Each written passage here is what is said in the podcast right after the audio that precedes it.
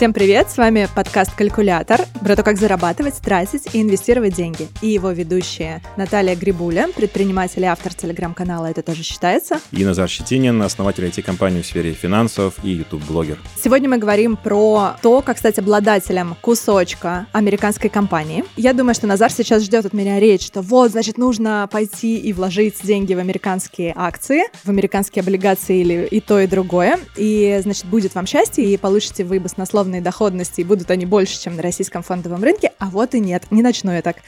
Возможно, не нужно вам покупать никакие акции американских компаний. Очень важный момент — это вернуться к прекрасному эпизоду нашего подкаста, где мы с Назаром обсуждаем стратегию, и говорим о том, что основной вопрос каждого частного инвестора, на который он должен ответить, это зачем мне это, для чего, какие мои цели, что я хочу.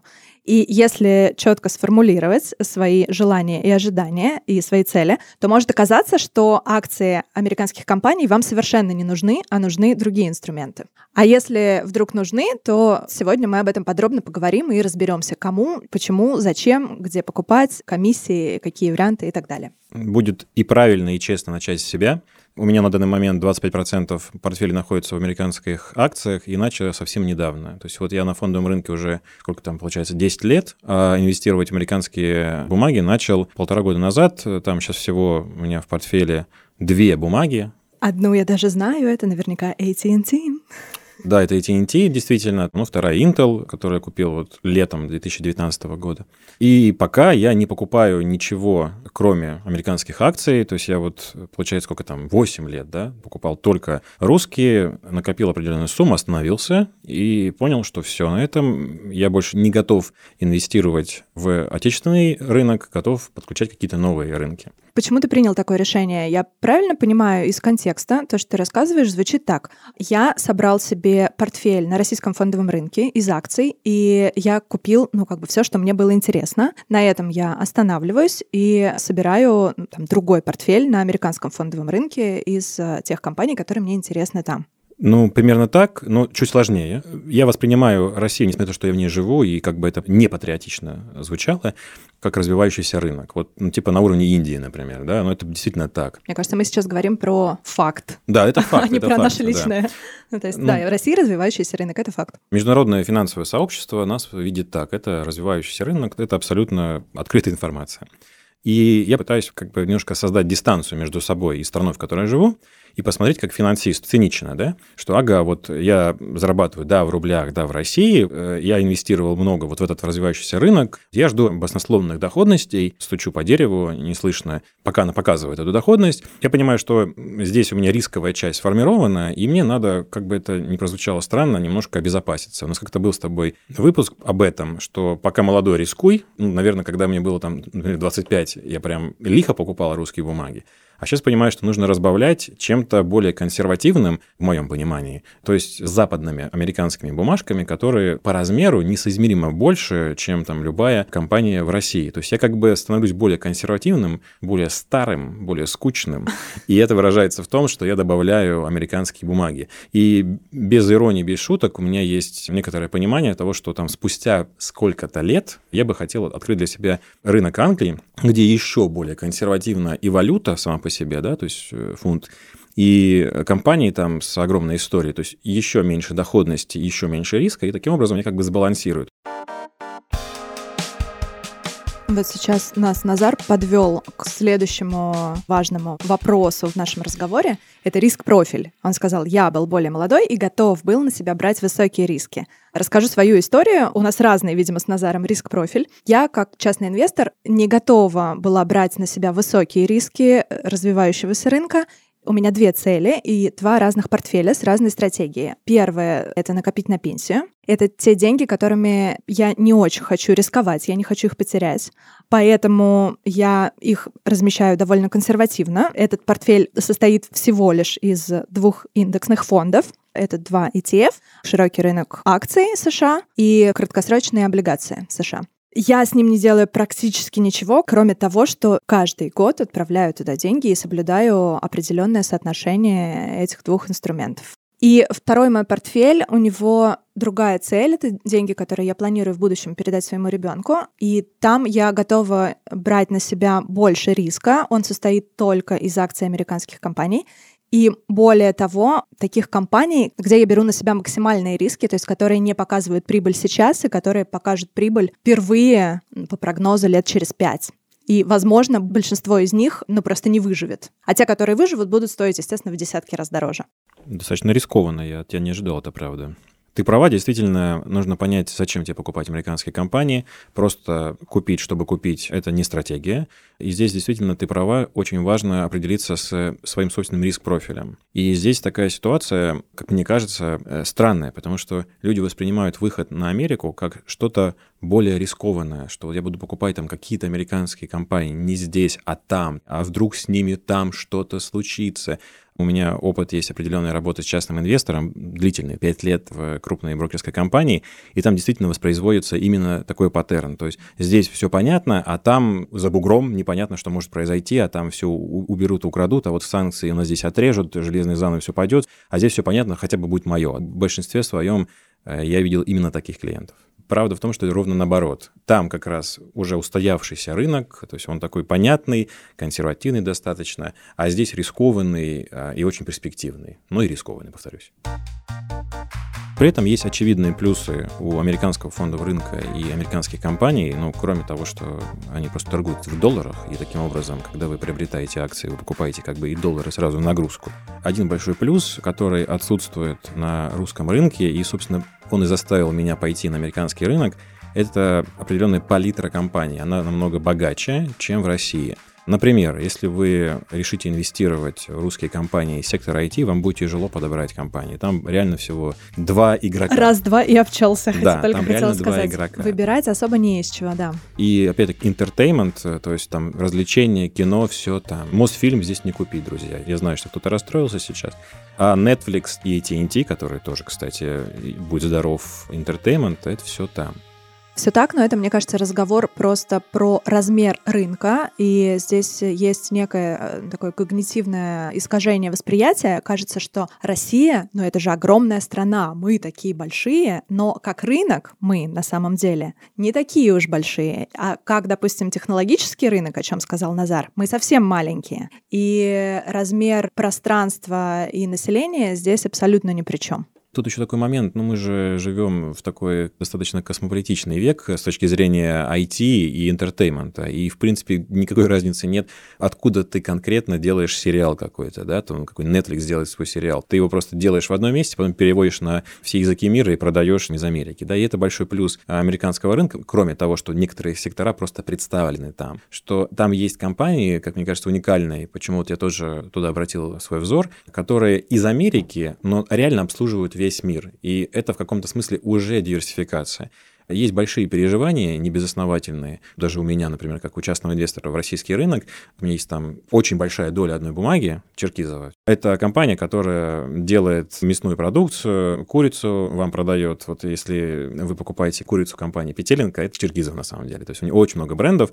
Вероятность того, что вы хоть раз кушали мясо Черкизова очень много, но это все внутренний рынок. То есть они в России эту курицу или свинину делают, они вам ее в России продают. И я понимаю прекрасно, что диверсификация у Черкизова близка к нулю. У нее только русский рынок. Да? Если с русским рынком что-то будет плохо, будет плохо им, будет плохо моим акциям, я не буду получать дивиденды, ну и все тому подобное. А, например, какой-нибудь Netflix, если он потеряет рынок по каким-то политическим причинам, Испании, например, ну окей, все, Испании больше нету там в списке моей ротации, где я свои сериалы показываю. Да? Теперь будут показывать во всех других странах, кроме Испании. Это большой плюс.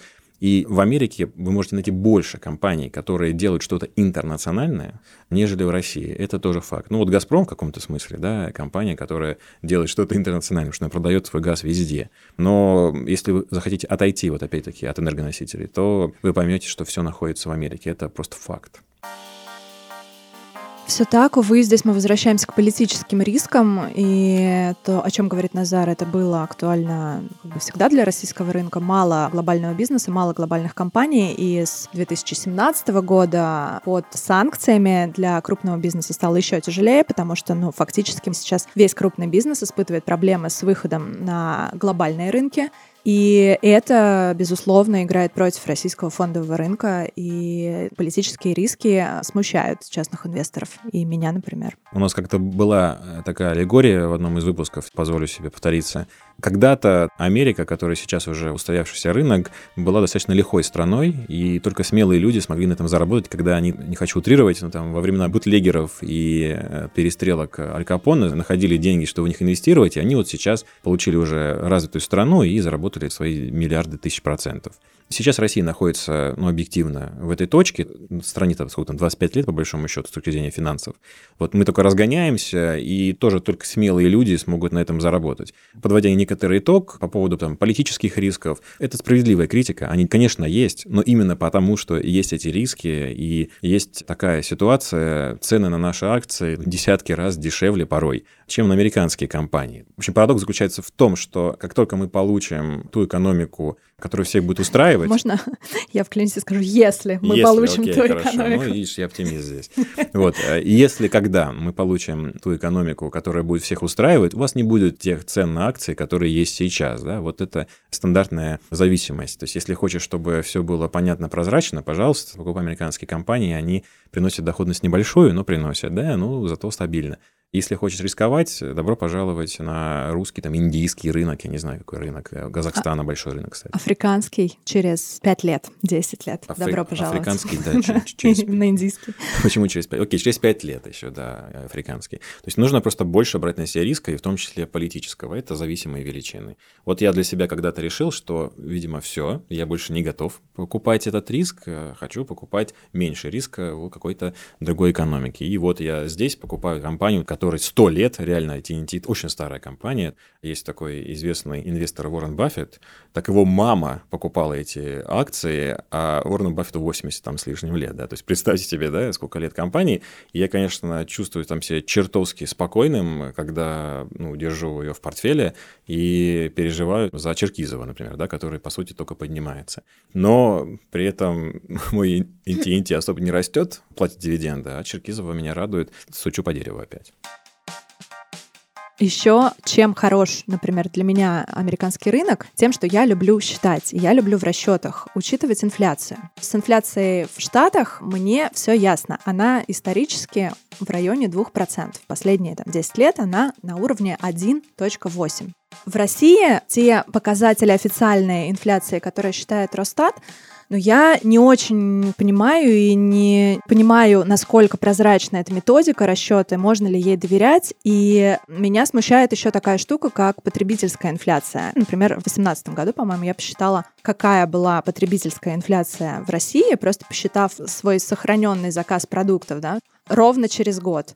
И получилось, что потребительская инфляция в России была на уровне практически 30%, ну то есть 20, там, 6, не помню уже точно, ну то есть это было очень много, и это значительно отличалось от уровня инфляции, который считается официальным в России. Если я покупаю регулярно продукты, покупаю технику, вещи, электронику, еще что-то, то уровень потребительской инфляции для меня тоже важен, потому что мои деньги, получается, теряют покупательскую способность несколько другой скоростью, о которой говорит Росстат. Поэтому, поскольку все мои деньги инвестированы в экономику Америки, мне понятнее считать, да, и понятнее прогнозировать инфляцию, опять же, в долларах.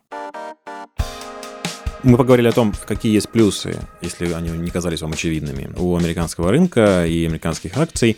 Пора в нашем стиле поговорить о чем-то плохом, чего там нет и что придется все равно делать.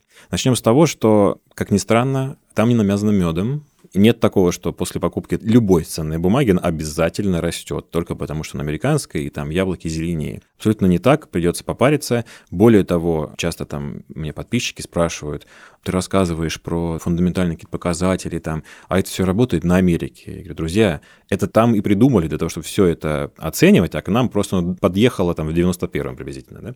То есть точно так же надо вести какую-то аналитику, точно такие же там есть новости, действительно влияние политики на частные компании в США меньше, чем в нашей стране, это факт но это не значит, что бизнес перестает быть бизнесом, и он всегда вот прям зарабатывает теперь. Нет, точно так же есть у них какие-то проблемы, точно так же у них там конкуренция, это хорошо, и вы, по идее, за этим должны присматривать. Мы уже говорили с Назаром и рассказывали про то, что американский фондовый рынок видел немало громких банкротств и лопнувших пузырей, поэтому, как правильно сказал Назар, американская — это не значит безопасное. Это значит безопаснее, да, но не значит, что теперь точно все будет расти, и не надо даже усилий прикладывать. То есть, если мы убираем страновой риск, все остальные риски у американской компании остаются точно такими же, как и у российской компании. Также дегтем в работе с Америкой являются налоги. Э, я буду рассматривать вариант, где вы пользуетесь э, отечественным русским брокером и покупаете американские компании через э, Санкт-Петербургскую биржу. Чуть позже расскажу о ней немного.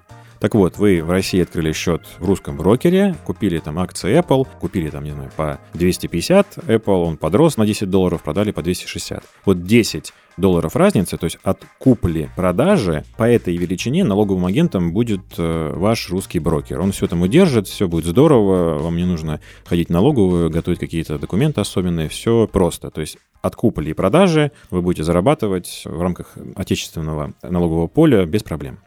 Э, проблема есть э, с дивидендами. Вы покупаете, на секундочку, не просто бумажку какую-то там или цифру в компьютере, вы покупаете реально кусочек предприятия, компании, завода. Поэтому, естественно, правительство США хочет понимать, кто владеет э, таким стратегическим ресурсом, условно. И по дефолту считает, что нужно облагать дивиденды, которые платят компании, по ставке 30%. То есть вы будете получать дивиденды на 30% ниже, если не напишете чудо-бумагу, которая называется W8. Эту форму вам предложит подписать э, ваш отечественный русский брокер, они прекрасно об этом знают, и сразу при открытии счета будет вам рекомендовать ее подписать, после чего у вас э, налоговая ставка с 30 упадет на 10. То есть вы не будете платить 30%, а будете платить 10%. Но тут же возникает другая проблема. Дело в том, что у нас в стране нет такой ставки, как 10. У нас есть ставка подоходного налога 13. Отсюда возникает как бы недоуплата в виде 3%. То есть налоговая считает, что, окей, 10 вы заплатили, мы там сами разберемся с тем, э, как это случилось. Но 3, пожалуйста, друг мой, нужно довнести.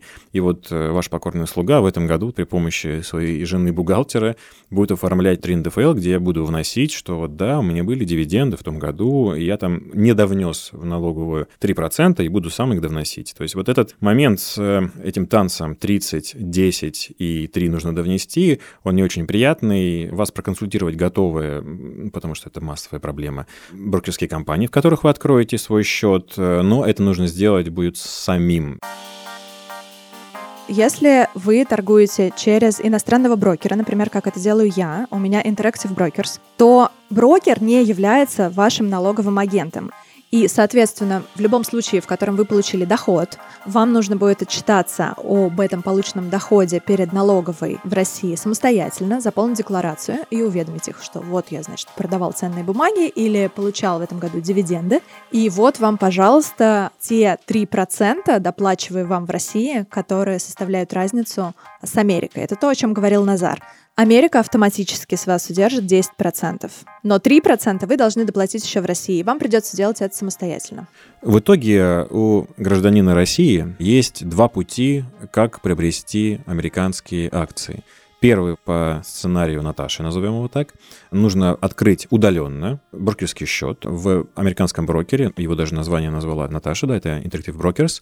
То есть не нужно ехать в Нью-Йорк. Не стоит пугаться там английского языка. В некоторых местах вполне себе даже русскоговорящая поддержка, потому что люди открывают счета, ознакомиться с условиями, и таким образом вы как бы из России торгуете через американского брокера. Почему Interactive Brokers? На сегодняшний день, увы, пока выбирать особо не из чего, и это, в принципе, единственный вариант, который довольно быстро и без проблем открывает брокерский счет нерезидентам, в том числе россиянам. И при этом является крупным брокером. И при этом является крупным брокером с хорошим рейтингом, с историей, ну, то есть один из крупных игроков. И есть второй вариант, это сценарий Назара, когда вы в русском брокере открываете себе секцию американского рынка и покупаете те же самые ценные бумаги только через Санкт-Петербургскую биржу. Это точно такая же биржа, как и московская биржа. Точно такая же биржа, как и биржа NASDAQ там, или NICE. То есть это полноценная, настоящая биржа, которая сделала, как мне кажется, очень полезное дело тем, что, во-первых, появилась 5 лет назад, спасибо ей за это, и листинговала, это называется ценные бумаги американские, здесь, в России. И список сейчас э, бумаг, которые можно покупать благодаря этой бирже из России через русского же брокера, он около тысячи бумаг составляет. И они таким образом, ну, листингуя эти бумаги, то есть разрешая как бы торговаться внутри этой страны, они сняли большую проблему для россиян, которая заключалась в том, что нужно было иметь обязательно статус квалифицированного инвестора для того, чтобы тебе просто допустили до торгов американскими ценными бумагами. Пару слов о том, почему этот статус есть. Центральный банк считает, что американские ценные бумаги сложнее в аналитике, добавляются валютные риски, и хочет понимать, что россияне точно понимают, что они делают. И возникает вопрос, как понять, что я точно разбираюсь в том, что я делаю, иду на зарубежный рынок, буду читать какую-то аналитику, видимо, покупать. Здесь есть определенные критерии, которые Центральный банк и поставил.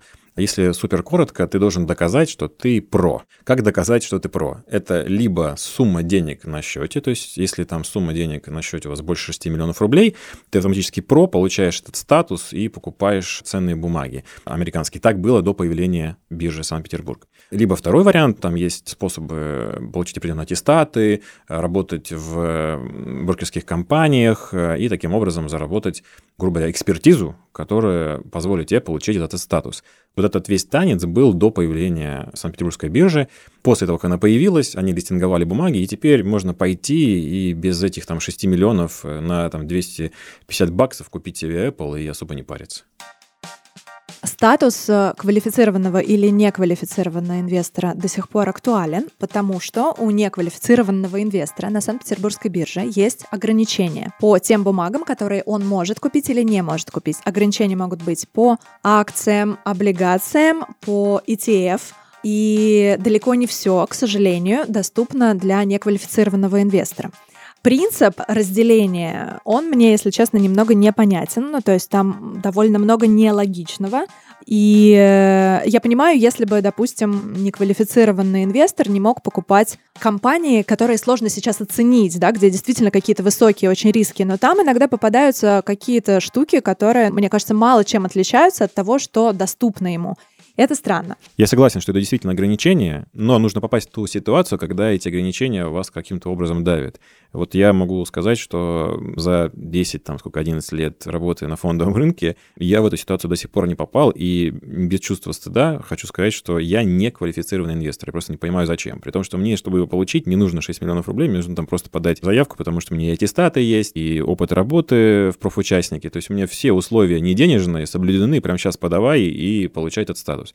Но правда в том, что я покупаю и TNT, и Intel, ну пока что, по крайней мере, да. Это две компании, там, которые ну, не требуют этого статуса. Поэтому ты не чувствуешь дискомфорта. Да, да, то есть когда там надо будет покупать производитель шоколадок редкого, да, например, и я такой типа, блин, вот меня зажали тут, да, в тиски не позволяют раскрыться моему потенциалу, но пока это не так.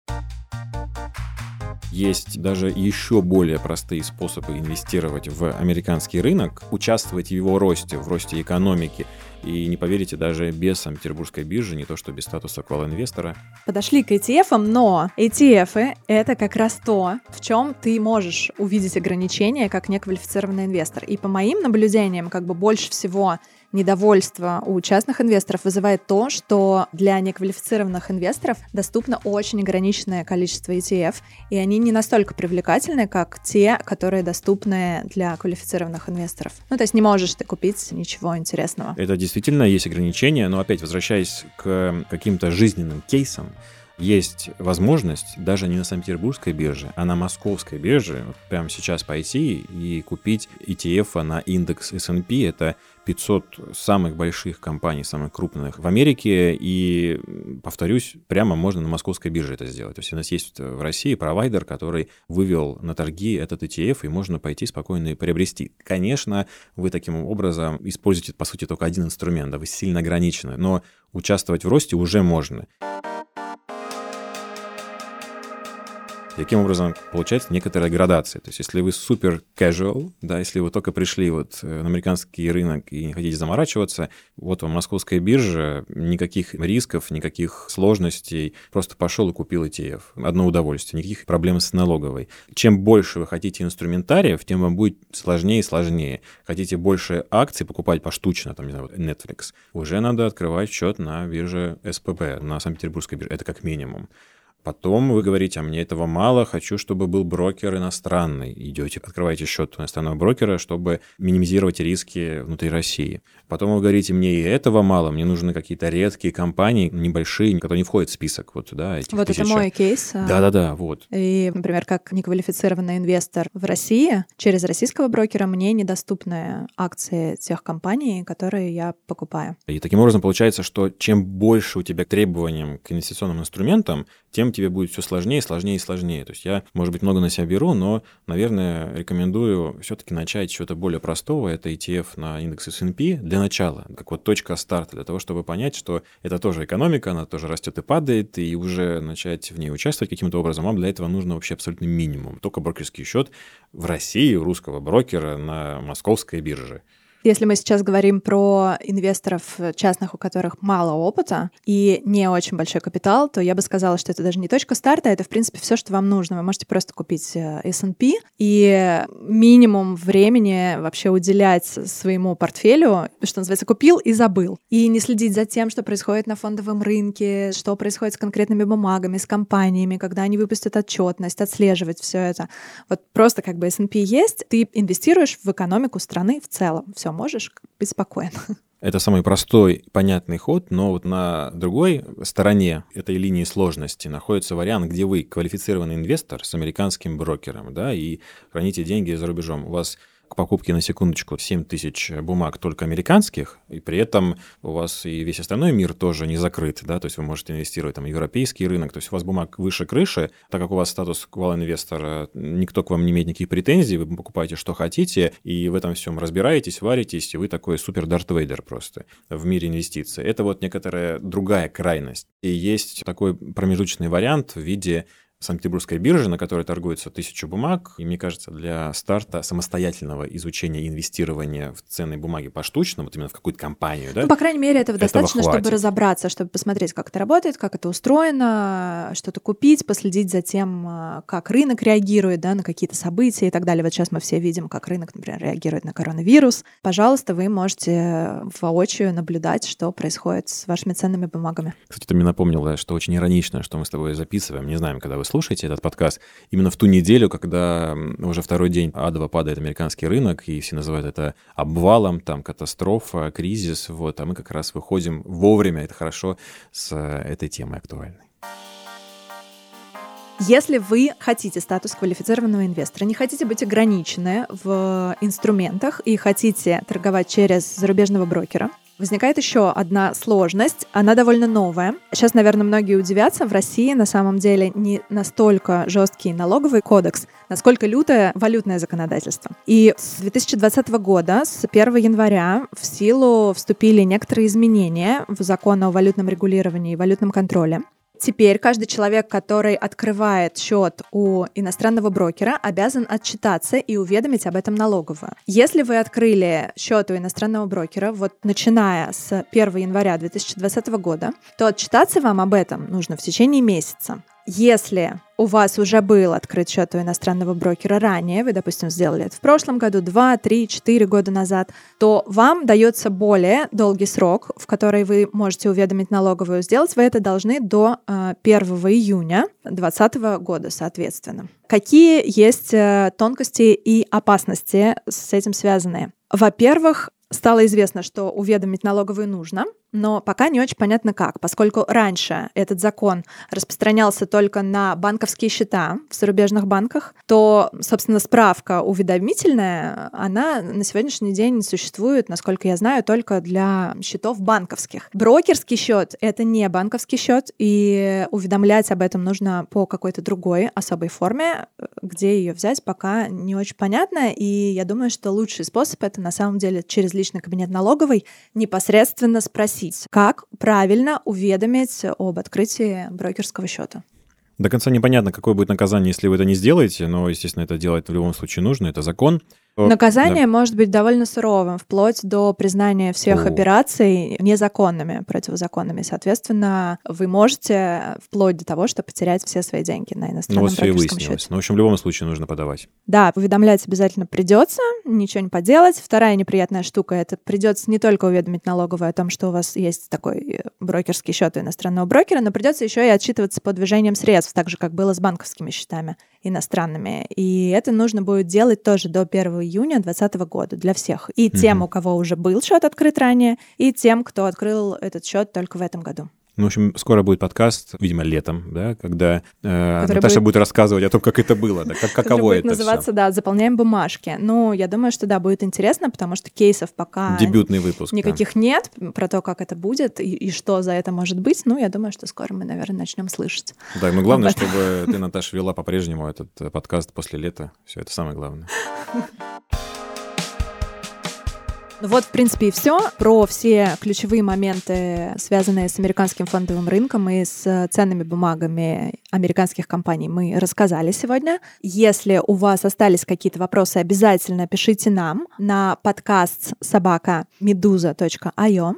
И раз уж мы заговорили про «Пишите нам», мы хотим сразу анонсировать, что в конце второго сезона мы хотим один эпизод посвятить только ответам на ваши вопросы. И мы будем очень рады получить их от вас. Спрашивайте все, что вы хотите знать. Это должен быть хороший выпуск, потому что есть ряд вопросов, которые сложно осветить в рамках одной темы. Мы не можем засунуть в один полноценный подкаст. А здесь мы сможем сделать э, такую сборную солянку из вопросов и ответить на все. С вами был подкаст «Калькулятор» и его ведущая Наталья Грибуля и Назар Щетинин. Пока Пока-пока. Пока-пока.